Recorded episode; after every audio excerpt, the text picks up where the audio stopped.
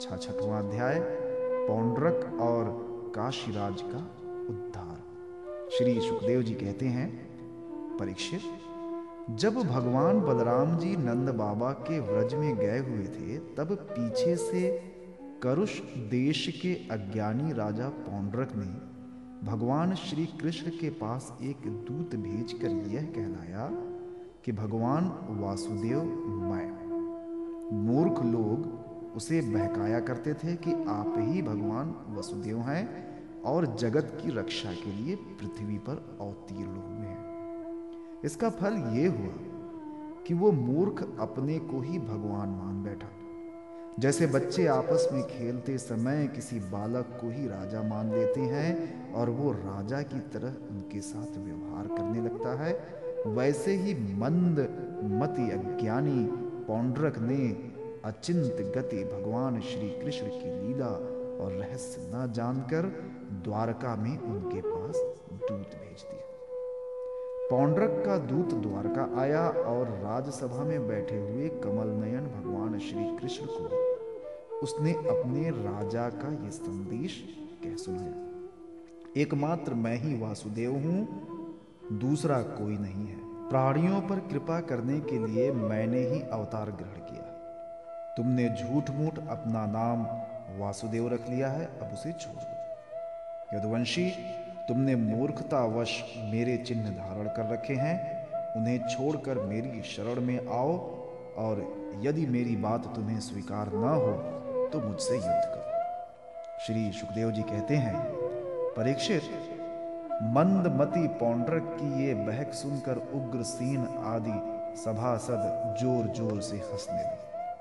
उन लोगों की हँसी समाप्त होने के बाद भगवान श्री कृष्ण ने दूत से कहा, तुम जाकर अपने राजा से कह देना कि, रे मूल, मैं अपने चक्र आदि चिन्ह यूँ नहीं छोड़ूँगा। इन्हें मैं तुझ पर छोड़ूँगा और केवल तुझ पर ही नहीं, तेरे उन सब साथियों पर भी जिनके बहकाने से तू इस प्रकार बहक रहा।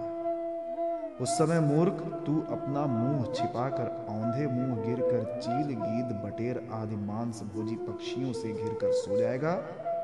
और तू मेरा शरणदाता नहीं, उन कुत्तों की शरण में होगा, जो तेरा मांस चीत चीत कर खा जाएँगे।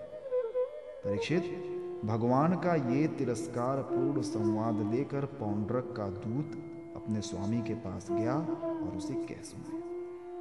इधर भगवान श्री कृष्ण ने भी रथ पर सवार होकर काशी पर चढ़ाई कर दी, क्योंकि वो करुष का राजा उन दिनों वहीं अपने मित्र काशीराज के पास रहता था। भगवान श्री कृष्ण के आक्रमण का समाचार पाकर महारथी पौंड्रक भी दो अक्षौहणी सेना के साथ शीघ्र ही नगर से बाहर निकल आया। काशी का राजा पौंड्रक का मित्र था। अतः वो भी उसकी सहायता करने के लिए तीन अक्षौहणी सेना के साथ उसके पीछे पीछे आया। परीक्षित, अब भगवान श्री कृष्ण ने पौंड्रक को देखा। पौंड्रक ने भी शंख, चक्र, तलवार, गदा शांग धनुष और श्रीवत्स चिन्ह आदि धारण कर रखे थे। उसके वक्ष स्थल पर बनावटी कौस्तुभ मणि और वनमाला भी लटक रही थी। उसने रेशमी पीले वस्त्र पहन रखे थे और रथ की ध्वजा पर गरुड़ का चिन्ह भी लगा रखा था। उसके सिर पर अमूल्य मुकुट था और कानों में मकराकृत कुंडल जगमगा रहे थे।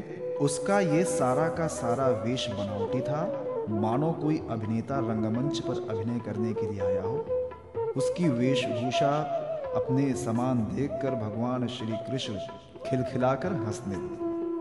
अब शत्रुओं ने भगवान श्री कृष्ण पर त्रिशूल, गदा, मुदगर, शक्ति, रिष्टि, प्रास, तोमर, तलवार, पट्टिश और वाण आदि अस्त्र शस्त्रों से प्रहार किया।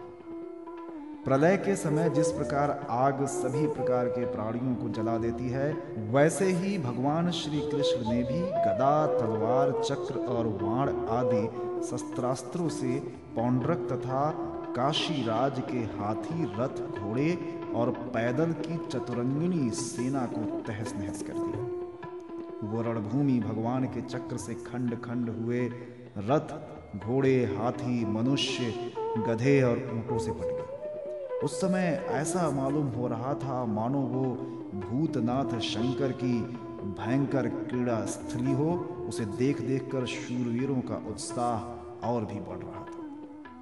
अब भगवान श्री कृष्ण ने पौंड्रक से कहा, रे पौंड्रक, तूने दूत के द्वारा कहलवाया था कि मेरे चिन्ह अस्त्र शस्त्रादि छोड़ दो। सो, अब मैं उन्हें तुझ पर छोड़ तूने झूठ मूठ मेरा नाम रख लिया है, अतः मूर्ख, अब मैं तुझसे उन नामों को भी छुड़ा कर रहूँगा। रही तेरे शरण में आने की बात, सो यदि मैं तुझसे युद्ध न कर सकूँगा तो तेरी शरण ग्रहण करूँगा भगवान श्री कृष्ण ने इस प्रकार पौंड्रक का तिरस्कार करके अपने तीखे वाणों से उसके रथ को तोड़ फोड़ डाला और चक्र से उसका सिर वैसे ही उतार दिया, जैसे इंद्र ने अपने वज्र से पहाड़ की चोटियों को उड़ा दिया था। इसी प्रकार भगवान ने अपने वाणों से काशी नरेश का सिर भी धड़ से ऊपर उड़ाकर काशीपुर में गिरा दिया, जैसे वायु कमल का पुष्प गिरा देती इस प्रकार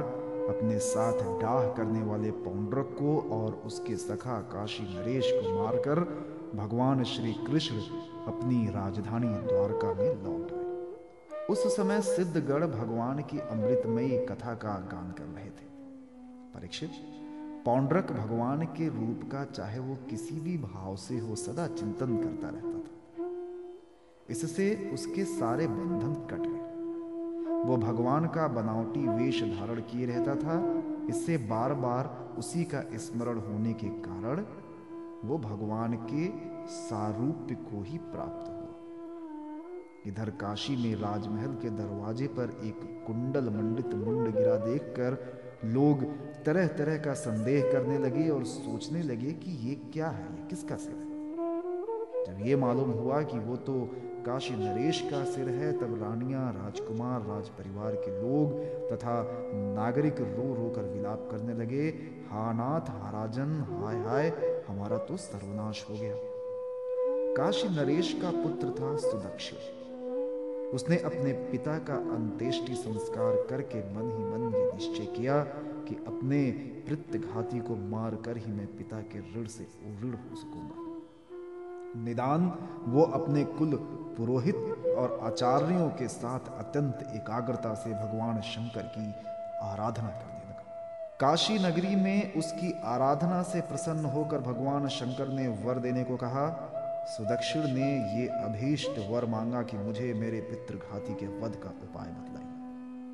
भगवान शंकर ने कहा, तुम ब्राह्मणों के साथ मिलकर यज्ञ के देवता ऋत्विक भूत दक्षिणाग्नि की अभिचार विधि से आराधना करो। इससे वो अग्नि प्रमथ गणों के साथ प्रकट होकर, यदि ब्राह्मणों के अभक्त पर प्रयोग करोगे तो वो तुम्हारा संकल्प सिद्ध करेगा।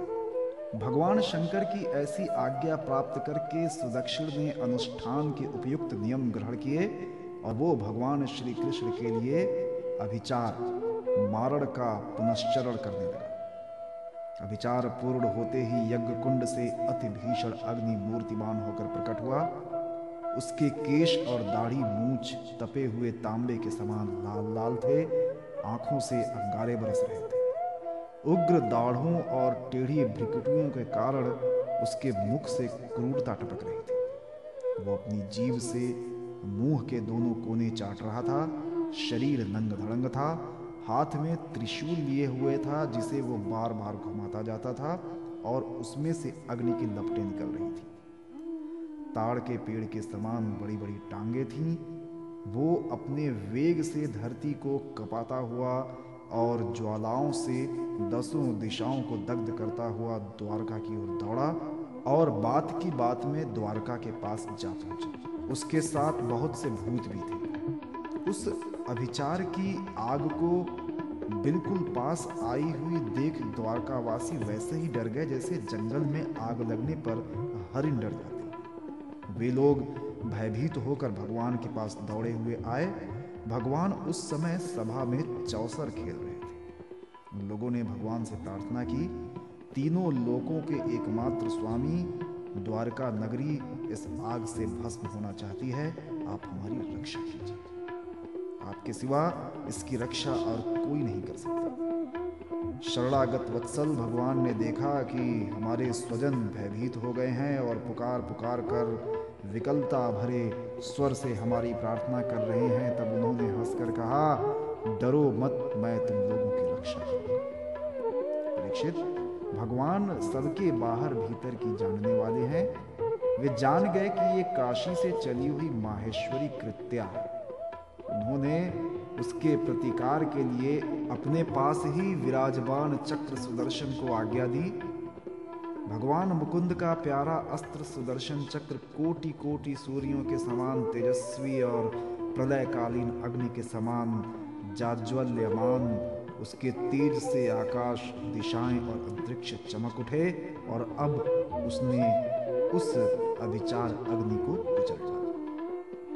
भगवान श्री कृष्ण के अस्त्र सुदर्शन चक्र की शक्ति से कृत्यारूप आग का मुँह टूट फूट गया, उसका तेज नष्ट हो गया, शक्ति कुंठित हो गई और वो वहाँ से लौटकर काशी आ गई तथा उसने ऋत्विज आचार्यों के साथ सुदक्षिण को जलाकर भस्म कर दिया। इस प्रकार उसका अधिचार उसी के विनाश का कारण कृत्या के पीछे पीछे सुदर्शन चक्र भी काशी पहुँचा काशी बड़ी विशाल नगरी थी, वो बड़ी बड़ी अटारियों सभा भवन बाज़ार, नगर द्वार, द्वारों के शिखर, चहार दीवारियों, खजाने, हाथी, घोड़े, रथ और अन्नों के गोदाम से सुसज्जित थी। भगवान श्री कृष्ण के सुदर्शन चक्र ने सारी काशी को जलाकर भस्म कर दिया और फिर वो परमानंदमयी लीला करने वाले भगवान श्री कृष्ण के पास लौट आया। जो मनुष्य पूर्ण कीर्ति भगवान श्री कृष्ण के इस चरित्र को एकाग्रता के साथ सुनता या सुनाता है, वो सारे पापों से छूट जाता है।